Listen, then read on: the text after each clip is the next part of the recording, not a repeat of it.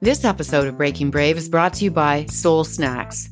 Soul Snacks are single ingredient, eco conscious dog and cat treats, sourced directly from farms in Ontario and wrapped in fully compostable packaging. Treating your pets never felt so good. Use coupon code Breaking Brave for 15% off on soulsnacks.ca. That's soulsnacks.ca. This episode is also brought to you by Crank Coffee, the newest member of the Neal Brothers family. Crank Coffee is a new Canadian whole bean coffee brand that is certified organic and fair trade, founded by the Neal brothers, Peter and Chris. This brand was influenced by cycling, coffee lovers, and experts. Check it out at the Neal Brothers online shop and use our coupon code BRAVE for 20% off your first Crank Coffee purchase. Enjoy.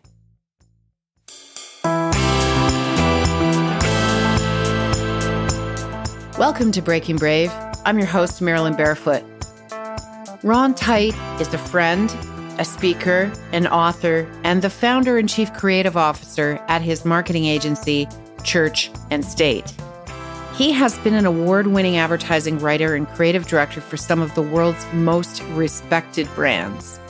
He's also one of the funniest, smartest, and kindest humans that I know. During our conversation today, Ron and I discussed the notion of trend setting brands versus trend chasing brands. We also talk about his book, Think, Do, Say, and his unique definition of bravery. Please welcome the absolutely incredible Mr. Ron Tite.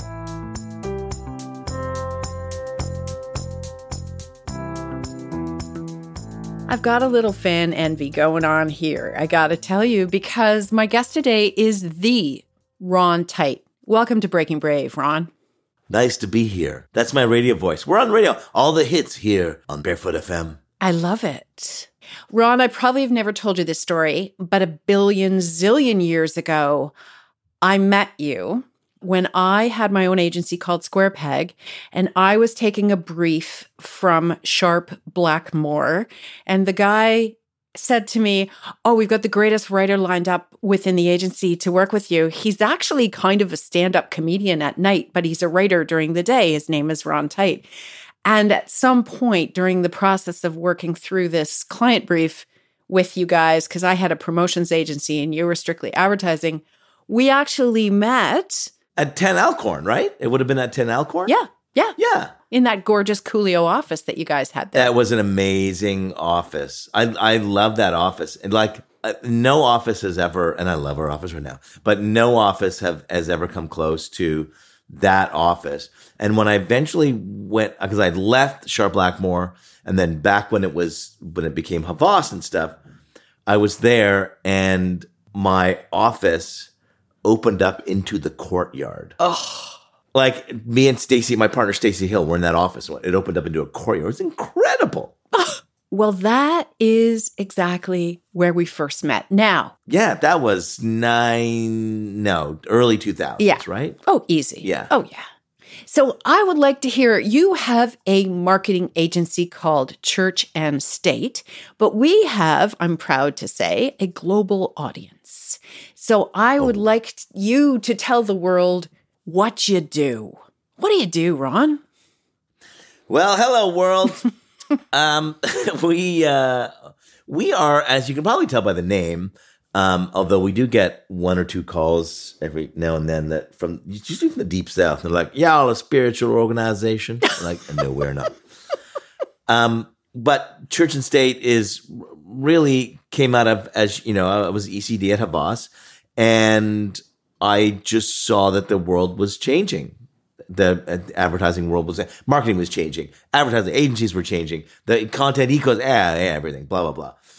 And I thought that that that it was really weird that the advertising and content, editorial, be it television, print, whatever, they were completely dependent on one another. Like completely dependent on one another. One subsidized the other. And nobody put them together. It was two completely different ecosystems, different talent, different organizations, different approaches, everything. And as the kind of, you know, cost of production came down and kind of global instantaneous distribution came in, it this this kind of rise of niche niche content and the ability to, to consume it and create it really increased, and it put everybody on guard. It put the old school content companies, be it broadcasters and newspapers, it put the old school brand marketers who were losing eyeballs to kind of niche content. It put agencies on guard who only knew one process and all of that. So I just left to start my own and thought that it was that unification of church and state, you know, of content and advertising. And so that's our approach. So we do everything from, you know, we have a stake in a production company that won uh, was nominated for a Canadian Screen Award for an amazing documentary film. So that we do everything from that all the way through to we're the digital agency for Walmart. We're digital agency for Google. Um, we uh, are the digital agency for Centennial College, um, and a whole bunch of other kind of clients uh, in there. So we just treat, we just help brands win the battle for time, independent of platform, independent of media, independent of all that stuff. And how big are you now, um, Ron? How many people do you have with you? Six thousand people. Okay give or take 6,000. we're, I think we're 26 people now, Excellent. I think, or something like that. Excellent. Your work is brilliant. Your work is well. Thank you. Absolutely, it's really brilliant. it's really fun. The team is incredible. Like it's just I you know um, uh, one of the joys of the pandemic was because as you know I you know I wasn't there a heck of a lot pre pandemic. I was on the road a lot, mm-hmm. and one of the joys of the pandemic as travel ceased was kind of really dialing back in and really working closely with our with our team who are just incredible human beings.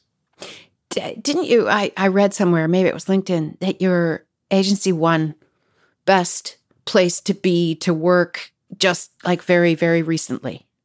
It was this. It was a certification of, uh, or like a pass, I think, of like great places to work, and it was, you know, for an for an industry that prides itself on ad awards, and I'm not saying that those are irrelevant or that we don't care about those or anything, but the journey of starting the agency during those for a few years, like it wasn't a great culture, like it wasn't it wasn't a great place to work. I'll admit that it wasn't a great place to work, and I think that was part of the natural you know, chaos of starting an agency and wanting to do the right thing and wanting to be innovative and like just all those things we all dream about that when we start our own business of what it's going to be like. And mm. there's like 5,000 of them. And I just pulled the agency in too many different directions and had kind of the, a lot of the wrong people in place. Not that there weren't great people, amazing people, but just in the wrong place, doing the wrong things.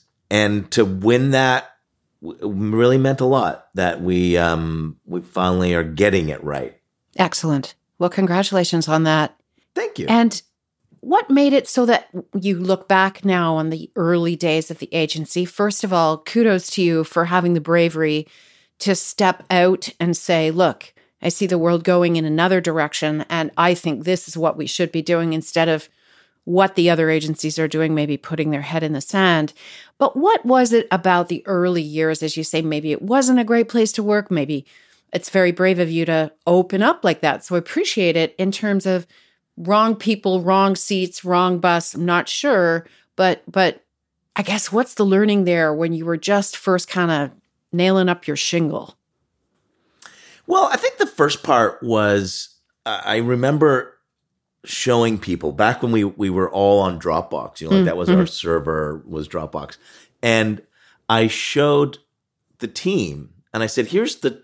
It was then it was we started called the tight group right. at first, and I said, "So here's the folder, right? Here's the tight group folder. Everybody has access to all these clients. What you don't see is that the tight group is just a folder on my Dropbox. I got twenty other folders, and it was the one folder that blew up it was the one folder of 20 bets of things that I was looking at to go like, I don't know, like we're just going to have a bunch of stuff here and see what happens. And, uh, you know, I, uh, it was always created with this goal in mind of I'm going to speak and I want to do things differently. I want to lab. I want to apply some of my speaking theory to clients and I want to help clients and still be involved. But it was really this dual world of speaking and agency. Mm. And so I just gave myself six months. Like, yeah, to see if there's anything there.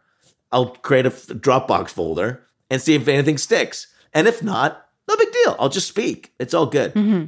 And so right out of the gate, it's not like I was completely committed to it. It was just one concept car of like, let's see if this can happen. So that was the first stage. The second stage was was that I was should have I was a creative guy and all creative people, I think, as you sit in a boardroom and question a client's business and try and give them advice on what they should do, think you have a better handle on the total business than you actually do. You have vision, you know, a view of such a tiny, tiny, tiny part of their day.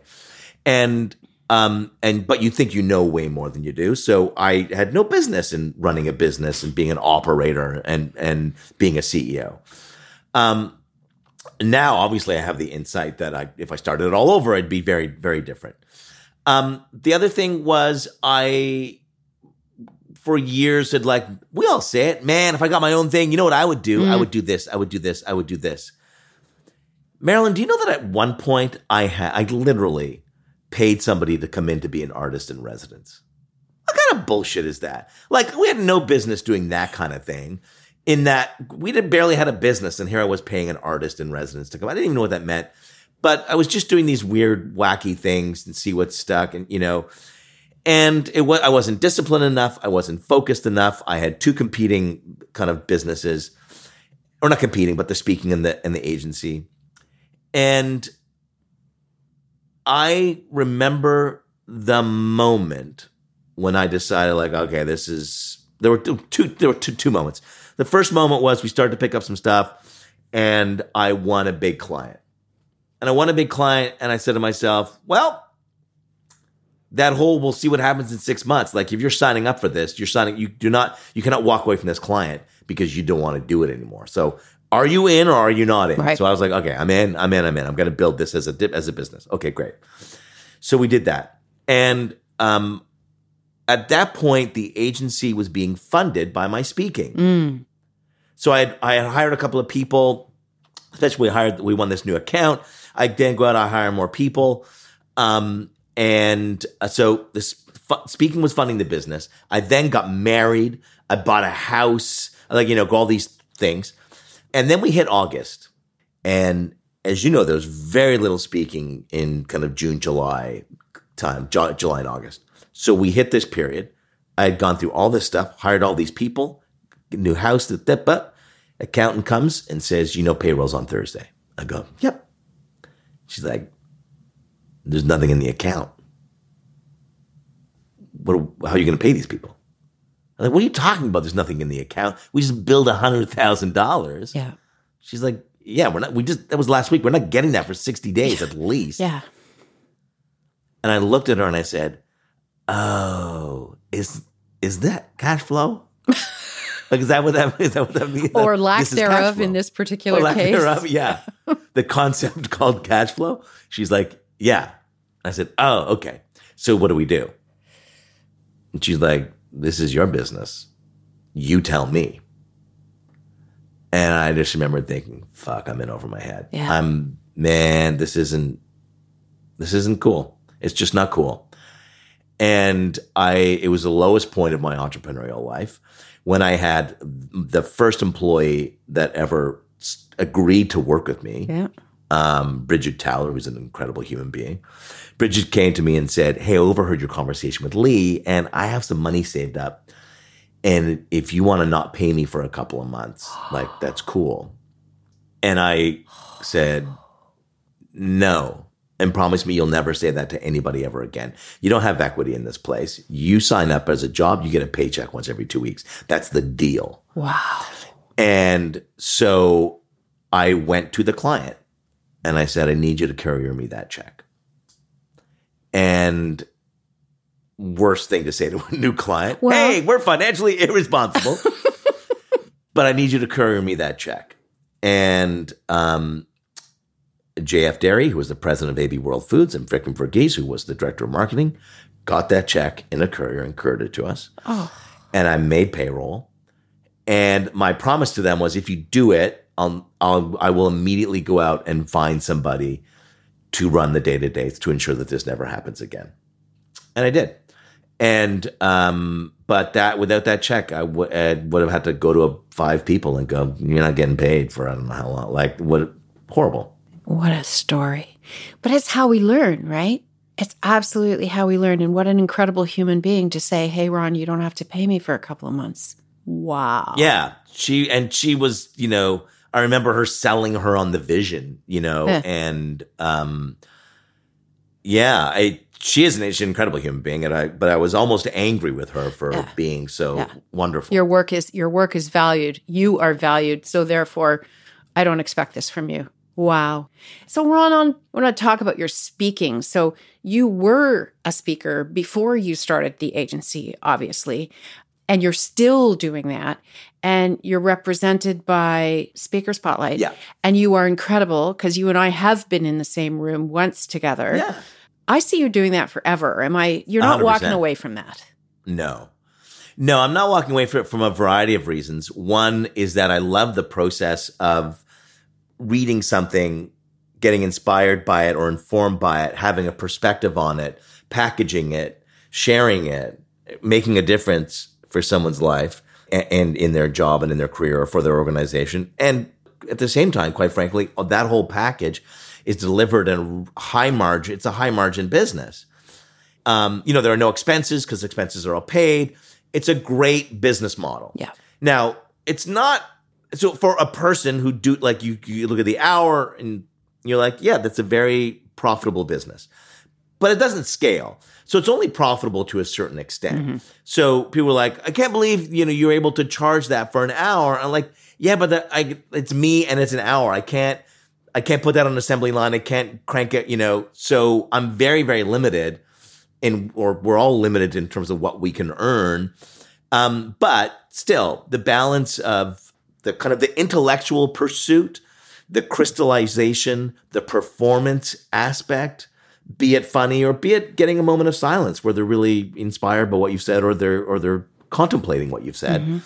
That's really powerful Yeah. to have that. Nobody, no, very, very few careers where you finished one portion of a job and you get, you know, a thousand people applauding your performance. Yeah. Or, or not. you know, you don't, very few jobs get that immediate satisfaction of check the box, job well done. Yeah. It it is incredible to see you work and it's incredible to, to to watch the human connection that happens between you and your audience and that by the time you've finished whatever you're talking about and a little later we're going to talk about your wonderful books everyone feels like Ron Tite is their best friend. They they they leave this place going, you talked to me straight up, you told it the way it was. God bless you for saying what's really going on in the world. You have an incredible effect on people. So Oh, well, thanks, Marilyn. That's that's that's very nice of you to say. Thanks. That I mean, I think that is, um, that comes out of the stand. Like I was a stand-up for twenty years, so the training there is really the the the heart of stand-up is not writing great bits, although that's certainly really really critical, but it's delivering those bits like it's the first time you've like it's like you're just thinking of them on stage yeah. and and that's been so helpful in in the delivery of both comedic material but also serious material in that yeah you you that's what you need to deliver you need to deliver it like it's the first time you're saying it but you can't say it for the first time because if you go out and deliver an hour of new material it's crap It's crap. it's going to be crap nobody delivers an hour of brand new material and if they it's just it's not going to be great so you need to operationalize the delivery and customization of that content in a way that kind of checks all the boxes. And I used to, I used to feel, I don't know about how you feel about this, but I, I used to feel guilty about it sometimes where I'm like, oh, I can't reuse material and I can't, you know, like, I- and yeah. my good friend Michael Port was the one who really kind of crystallized it for me where he said okay let's say you you have a line right like you have an amazing line and you've just nailed the perfect way to deliver that line and that they appreciate it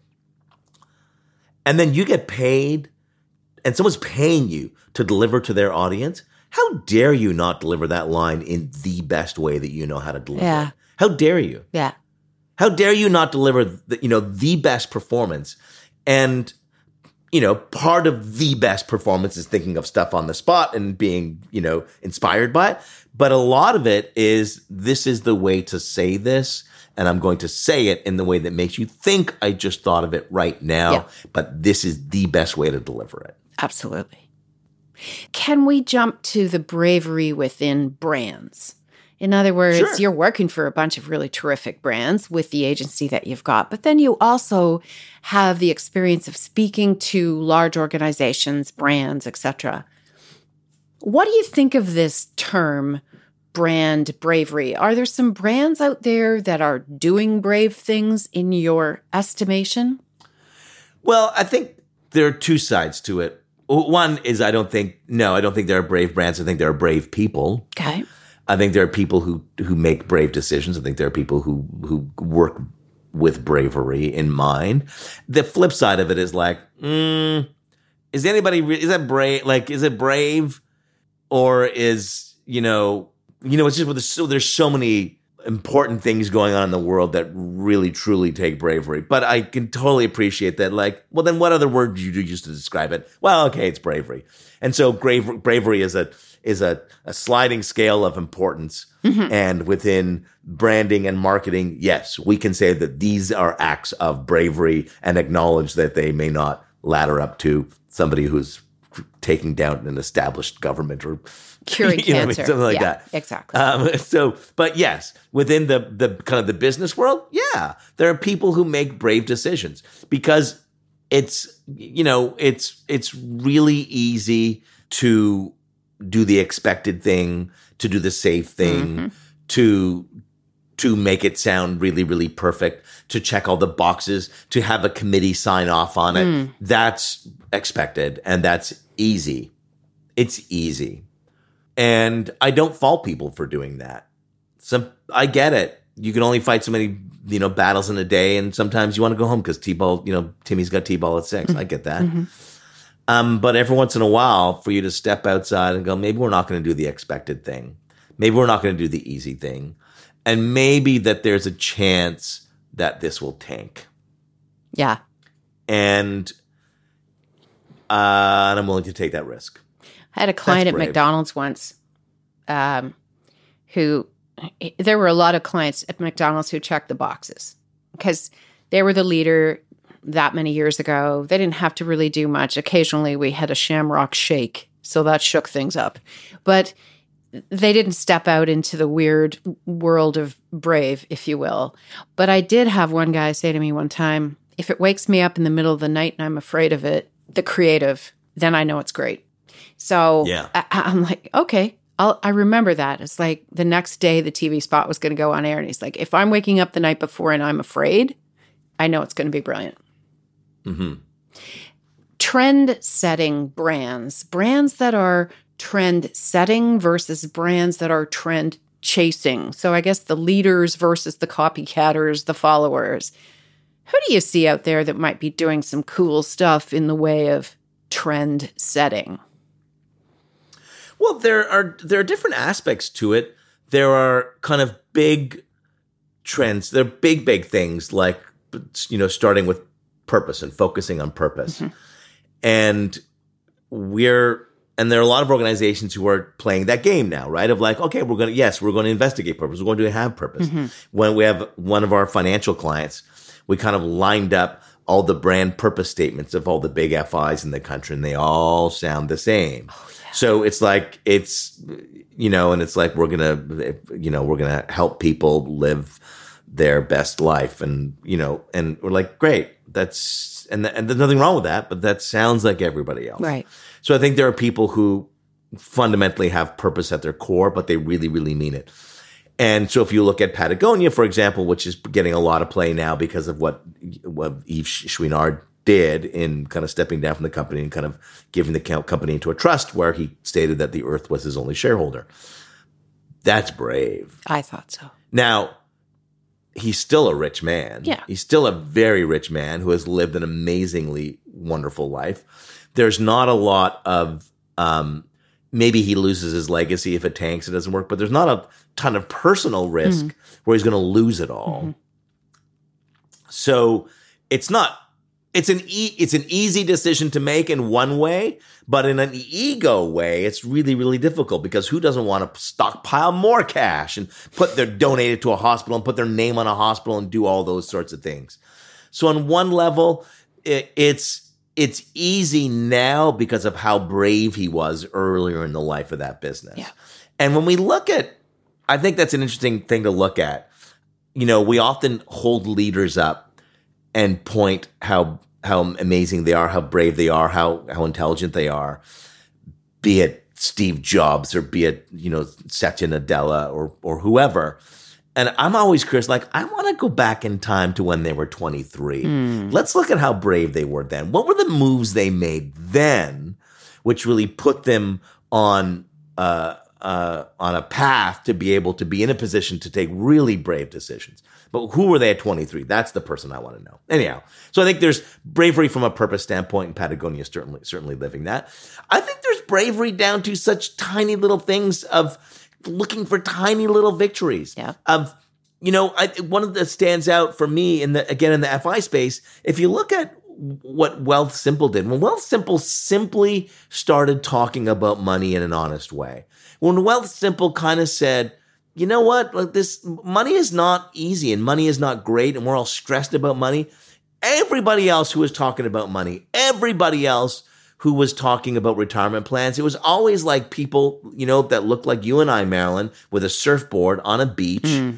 and going, this is retirement. It didn't show people going, you know what, the pandemic just hit. I just lost all my speaking revenue. What the hell am I going to do now? You know, had nobody talking about money, had nobody talking about how they were raised with money. Those those were brave conversations. Yeah. And the model, it's robo advisors, whatever. That's not so brave, but simply talking about the product in a really, really unique way. If you look at um, um, what Dos Equis did, and you know, our Havas was behind that, Havas New York, not Havas Toronto, but Havas New York. And they simply went out and said, you know what? There's a segment of men out there that they don't want to be the the jock. They don't want to be the dude on the dock. They don't want to be that. In fact, the thing that keeps them up at night is that a woman in a bar won't find them interesting. Hmm. That was the insight behind that whole campaign. There was a whole group of men who said, "I just don't want to be seen as boring." That's it. And so just looking at that problem. So I mean there's countless of examples of of brands like that that are kind of doing interesting things. But I, I think we have to stop expecting brands to do the big massive things because then that's way more pressure. And it's actually those tiny little victories of choosing to not speak in a in with auto tune, to to choose to not refer to the problem in the same old way, to who choose to bypass the template and do something original. But such tiny little things on a daily basis. I think those are like those are biggest victories. One of my biggest moments in my career was getting an opportunity to interview Jack Welch on stage in front of like 2,000 people. And, you know, he was voted CEO of the century. This guy is the kind of the king of the shareholder value era. And, um, and I wanted to hate him because I thought I did, but I, you know, I But you like, didn't. opened it up, but I, but I didn't. I interviewed him in a really responsible way. And, um, an interesting story. So an interesting story with that. We, I said to the organizers, I'd want to have a talk. I want to have a conversation with him because I'm not a journalist. So you're paying him all, you shitload of money to come and speak and be interviewed. Why don't I just set him up? What does he want to be? What does he want to talk about? I'll just ask him the questions instead of I don't care. I'm not a journalist. And so let's just chat. So he nothing happens. We exchange numbers or he gives whatever. I hear nothing. The day before the event, I'm in our boardroom with a client. Someone comes in and goes, "You have a phone call." I go, "I'm with Vikram." I, like, take a message, and you know, I'll come back. They're like, "It's Jack Welch," and Vikram just looks at me and goes, "You should take that call." you know, so, so anyhow, I get on stage, and he's he was a, a lovely guy. I know that there he, he certainly has his critics, especially now, but for that conversation, he was a lovely guy, treated me with the utmost respect. But when I said to him, What's innovation? He said, There's too many people who make it a quarterly, you know, it's the quarterly theme. It's innovate for tomorrow. It's, you know, like all that kind of stuff. And he said, innovation to me is find a better way every day. That every single day you get up, you just go for this incremental improvement. You're just trying to make what, how am I going to make it better today? That to me is real bravery. Yeah. And that's brilliant advice. It can just be a small change that you make and another small change and another small change. I think humor requires some bravery, Ron, from the standpoint of brands being funny out there in the world and making us laugh. I think that takes bravery because you never know how it's going to land. But then in your stand up years, that took a lot of bravery. I have the utmost respect for comedians as I've seen them perform live. Is humor bravery, like brands and stand up guys?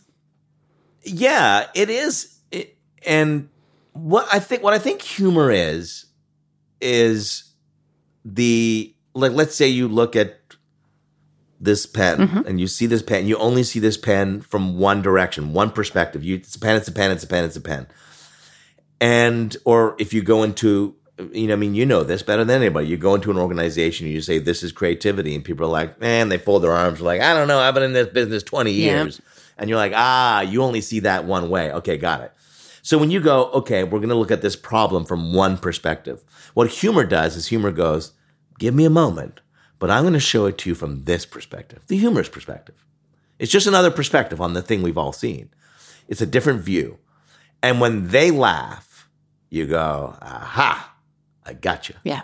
You just proved to yourself that you can see the thing that you've only had one perspective on this ent- your entire time.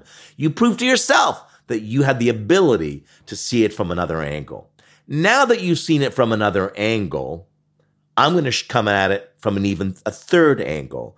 And this is the strategic angle, the important angle, the, the angle that's going to resonate, the angle that's really going to impact your business. You've already proven it. So now you're open, you've opened them up to being open to seeing it from a different angle. The braver, I think, comes from when you're a stand up is because of the metric. The metric is the laugh. Right. That's the that's how you're you get it you or know you the don't. success and fail. Exactly. And so if you go, oh, here's the thing, and I see it from this angle, I wonder if other people see it from that angle. And if they don't and the laughter falls flat, it's like it's pass fail. It's like did not There's no did not work. area I here. failed at my job. No gray area. And there are no excuses. There's no like, yeah, well, I called and left a voicemail and they haven't called me back yet. Like there is, there are no excuses. Either they laughed or they didn't. And so that is to me, in one hand, it, yeah, it's really, really brave for putting yourself in the line. On the other hand, it's not brave at all because it it is all within your me. It is 100% with you that you control every single part of that. And so if they didn't laugh, then you have the ability to tack on something which maybe will make them laugh. Or you have the ability to go, that air conditioner's making noise is going to impact the joke, turn it off. Or you have the ability to wander into the audience and connect with someone. So it's completely within your control. Everything is completely within your control. And there are very few careers that have that freedom. Yeah. First stand up gig you ever did, you produced yourself and it was 45 minutes long. Am I right? Oh, you've done your research. I have done my research, Mr. Ron. But suddenly I'm with Brian Linehan here. It's like, uh, yes, Um, I don't know how it went. How did it go?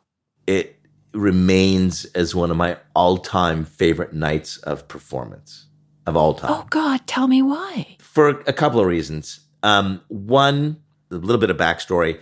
I wanted to do stand up. I went to a friend and said, "How do you? I want to. I want to get into it. How do I do this?" He's like, "You go to an open mic night at Yuk Yuk's, and you sign up, and they you get five minutes, and then you go up, you do it, and then you keep going back every Monday night. You just keep going five minutes, five minutes, five minutes. When that five minutes becomes good enough, they'll invite you to a Tuesday night. And you can do seven, and you know, blah blah blah blah blah." So I go, okay, I'm just gonna go check it out. I'm not gonna commit. I'm just gonna check it out, get the lay of the land. I went down and it was a shit show. I was like, I'm not. This is good. That guy's drunk. That guy lost a bet. Like this is all. right. You know, no, I'm not doing this. This is a horrible comedy.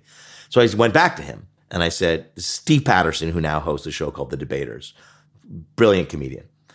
And I said, uh, no, I'm not. I'm not doing that. What else can I do? And he said, well, you can you can get to know a producer who's producing a live show and convince them to put you on the show even though you've never done it before. Maybe they'll give you five minutes. And then I just said, why don't I just become a producer I'll do it myself. and put myself on the show? Yeah. So I'll produce a show. So my very first show, I produced it and made myself the headliner Excellent. and gave myself a 45 minute head- headlining slot. So, um, so that was brave because that was completely disrupting the business model of how one becomes a stand up comedian. Yeah. And I, yeah, I was just went entrepreneurial with it and said, I'll just do it on my own. Um, so one is like, oh, the model, the business model worked, even though, the, you know, we donated the money to charity. It wasn't a money thing, but we donated the money to charity, but the model worked. So like, okay. So we sold it out. I, it was a 120 people or something at the Tim Sims Playhouse at the Second City. A lot of friends and family.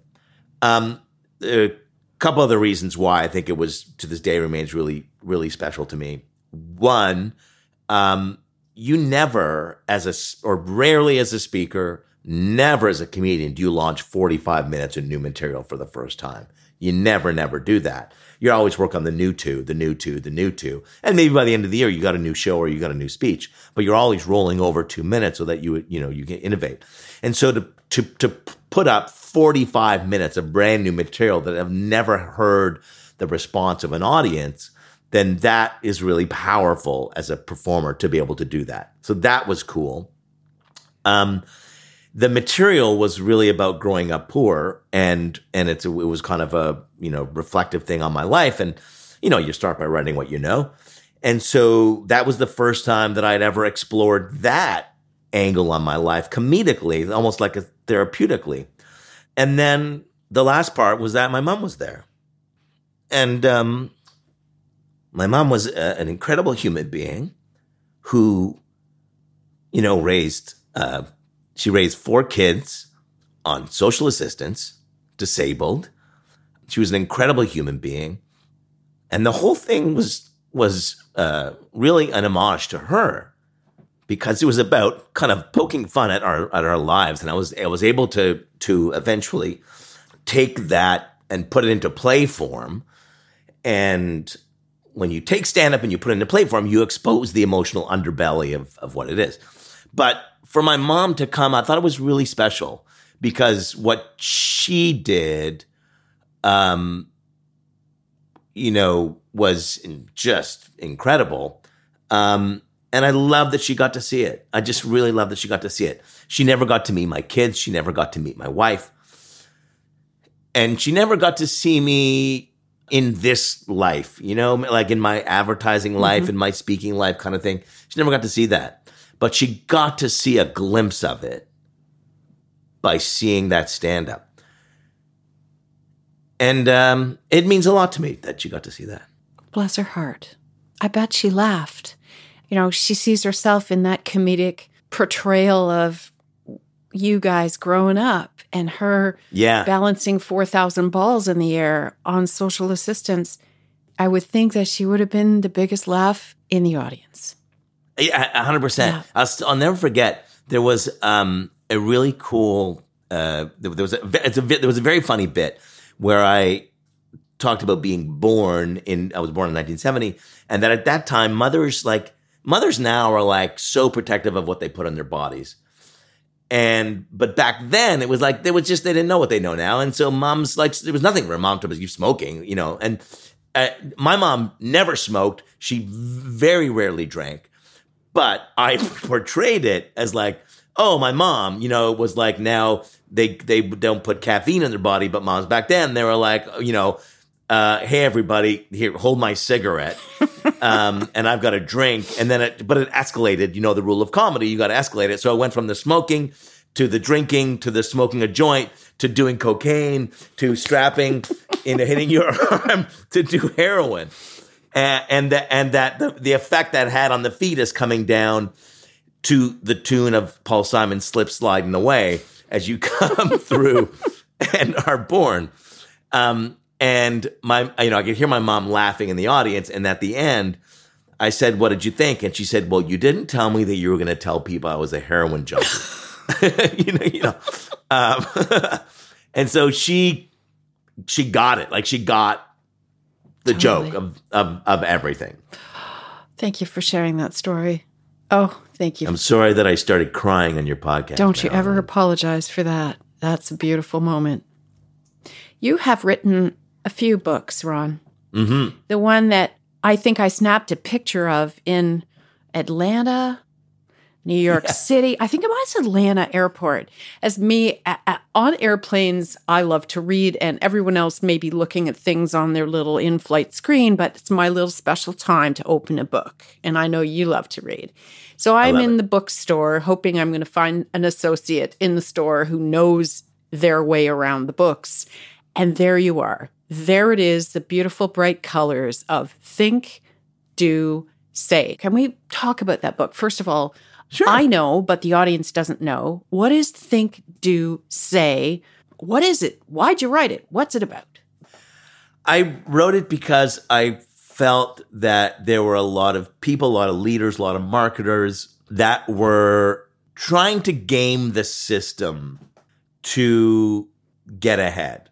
That, well, they were either talking about the great purpose that they had or that they wanted to have, and but the reality was they they didn't actually have it, or um, they were you know talking about the things that they were going to do, but they never actually did them, or that they were just kind of focused on the do do do do do do do do side. They weren't strategically, they weren't focused, and there were all these kind of competing things.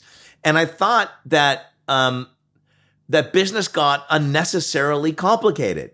That if you go into any organization now, you go, what does this place stand for? And they go, well, our North Star is this, and it's linked to our brand purpose, which is this, which is related, but we have a mission statement and we have a vision statement, and we have our BHAG, and we have, you know, and we've got our pyramid, and we got our ba ba ba ba ba ba ba ba ba ba ba ba.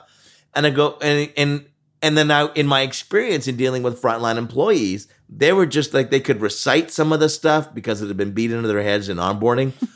But the reality was it it wasn't improving business. None of that stuff was improving business. And it wasn't allowing, it wasn't making people really fulfilled and, and happy. And we saw that in marketing specifically, that the actions of organizations were the best marketing vehicle and that customer experience was way more powerful than any ad. And so it was all those kind of things coming together, and it was really out of frustration. I was a, I was a guest on a television show that your global audiences may not know, but it was at that point it was called uh, The Goods. It was on CBC television, and it was a daytime talk show, and with five great hosts. And I was on talking about personal branding and branding, and I kept on trying to bring in all these really fancy terms and stuff. And the producer said, "Look, it, these people aren't marketers. You need to simplify this." And out of frustration, I said, "Look it, great marketing is really just aligning what you think and what you do and what you say, and that's it."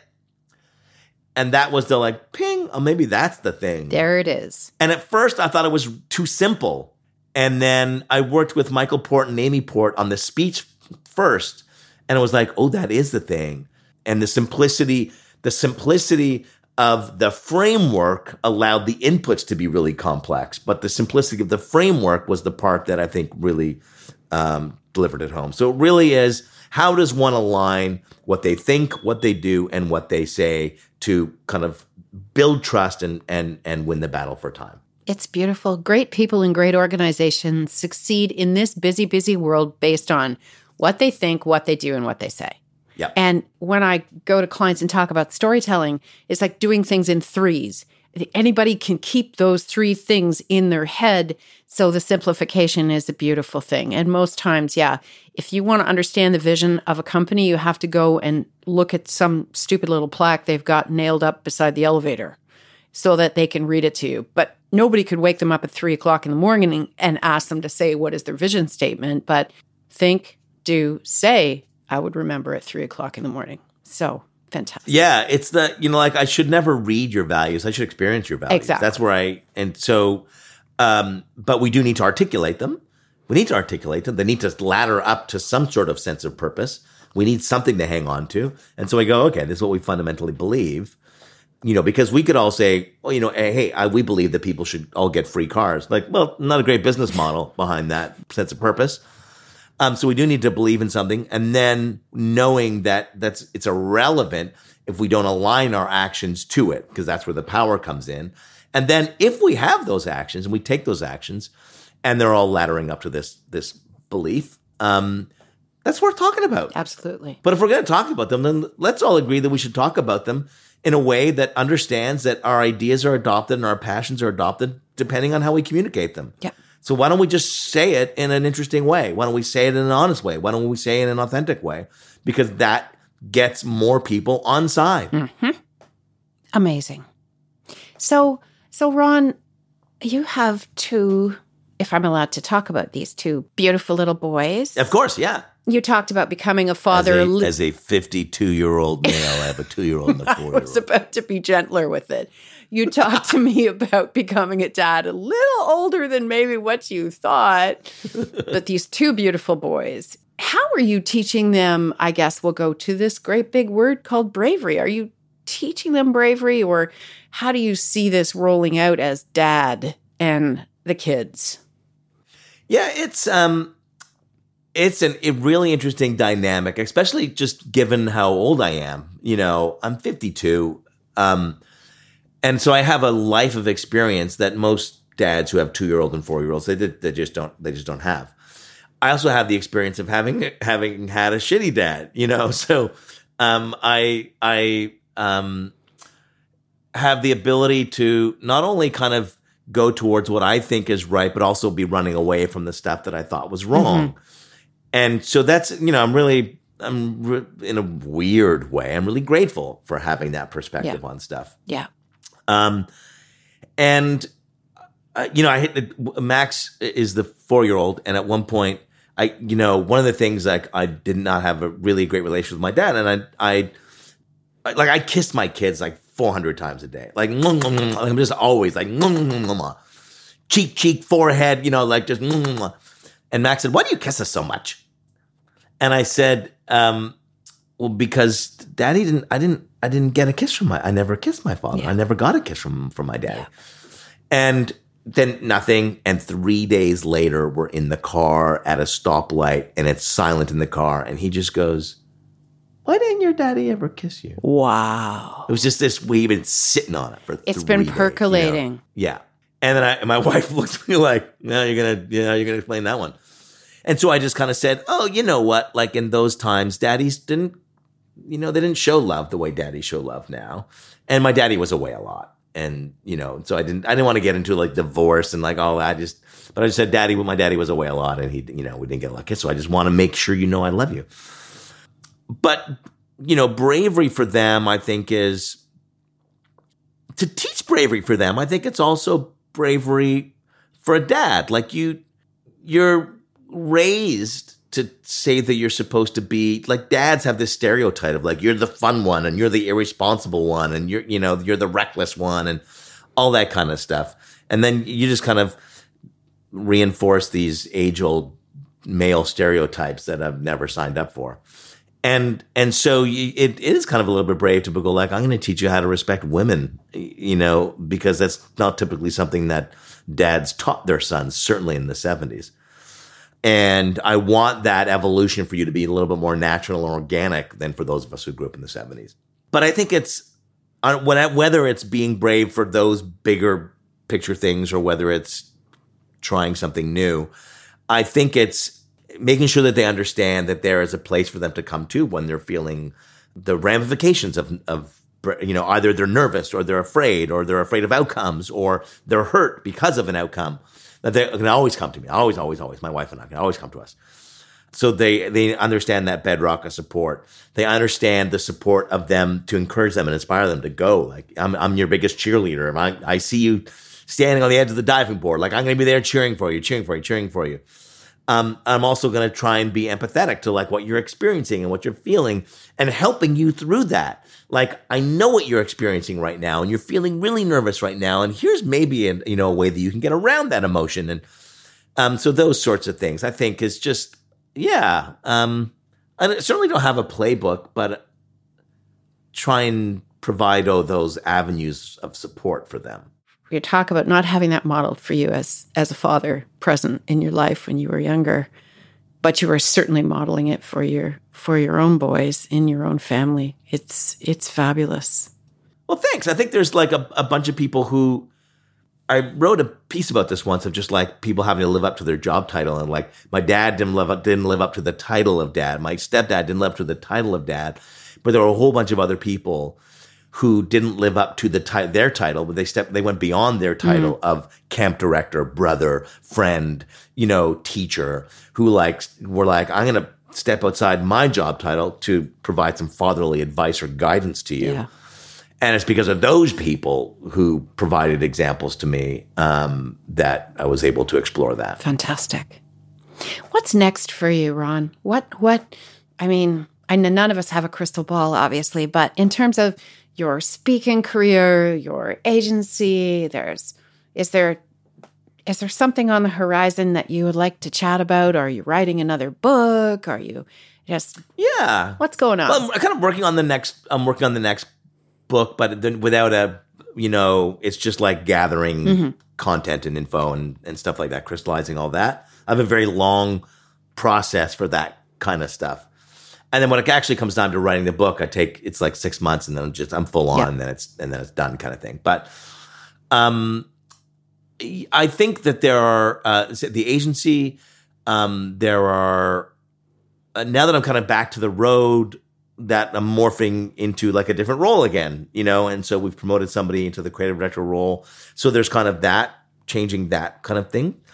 Um, but it's always just kind of like what's the it's the better every day. Like what's what's next for the agency and what's the next way to look at a problem? What's the next project and that kind of thing. And then speaking wise, it's yeah, it's kind of constantly what's the next new two. And then at the end of the year, I'm like, oh, there's a whole new speech because I invested in new twos every time. I I have to um, throw you a compliment on, and I hate this word pivot, but the fact that because there's a few words we just should never have to use again in our life, and pivot is one of them.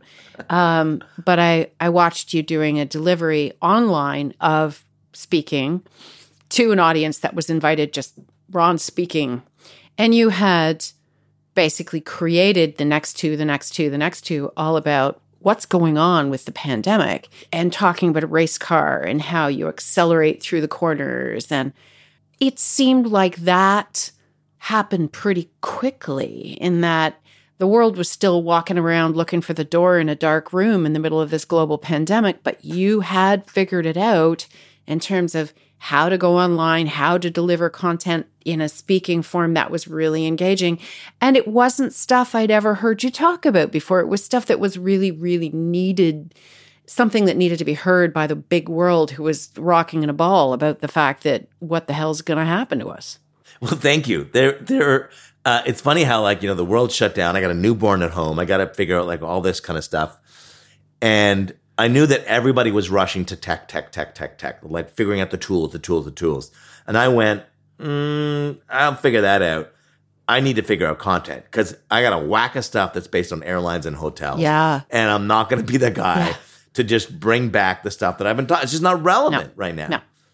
And so I that's where I rushed to right away was the oh, this is what it is. And figure out like what should people and that started with talking to executives like what are your concerns and so just like going through like what should I what is my perspective on this? What should people do? And then uh, from a tech standpoint, I stayed up one night and I for the first time since university I pulled an all-nighter Ooh. where I learned Ecamm, which is what I'm connected to here, you know, this whole kind of thing. And, um, you know, so I like started looking at how can I deliver slides in a way that's not where I have to go full screen slide and I lose the eye contact. And like, so I worked through the mechanics of all that and, and I just, but I just stayed up. Probably easy to do when you had a newborn because, hey, Yeah. the rest of the house was up exactly. anyway, right? Yeah. And then and then I did it. And then um and then I just continued to then like, okay, I had a base of content of which to add onto through as things changed and whatnot. But yeah, it was pre- it was it's pretty tough to walk away from those gold bits. yeah. You know, where you're like, I don't the race car thing was like, I don't know, is this gonna work? I think it's interesting, but It did. It worked really well. And you really understood, understand, obviously, you always have the audience in that. No, talking about airlines and hotels when everybody can't leave their house is uh, hello. It just looks like canned you know, regurgitated crap that nobody wants to hear about. Yeah. So congratulations. So Thank you. Ron, before we let you go, uh, if people want to get in touch with you, they want to follow you, they want to buy your beautiful Think Do Say book, how do they do this? This is the Ron self promotion part. Oh well, I live at five. No, um, I drop by for coffee. You know, I'm pretty active on LinkedIn, and so if you want to kind of see more stuff, hear more stuff, I just pop a lot of stuff there. Um, if you want promotional stuff, you can go to rontite.com or you can go to churchstate.com for the agency. But yeah, LinkedIn is kind of the place that I kind of hang out and exchange thoughts with folks. It's great what you write on there. I, it, it's fabulous. I've I've met so many wonderful people Oh, based on people commenting on the stuff that you post. It's like, hey, I think I like what this person has to say. I'm going to connect with them. And if they want you to come and speak to their 10 million person organization all about life, how would they get in touch with you to be a speaker? Uh, you can just email me and I'll put you in touch with the bureau, but it's ron at churchstate.com. Beautiful. Happy to um to to do that. Yeah, that'd be wonderful. Thank you. Thank you, Ron. It's been incredible. I feel like we could just talk and talk and talk. Cried and cried and cried. Oh, all of the emotions. Absolutely on a Friday afternoon. Absolutely. Thank you for joining me. Thank you for being so brave in all the things that you're doing with your life. And um, it's been an absolute delight for me to chat with you. thanks, Marilyn, and thanks for listening, everybody. Thanks so much for listening to Breaking Brave. For updates between episodes, please visit my website, marilynbarefoot.com. You can also find me at Marilyn Barefoot. That's it for today. See you next time.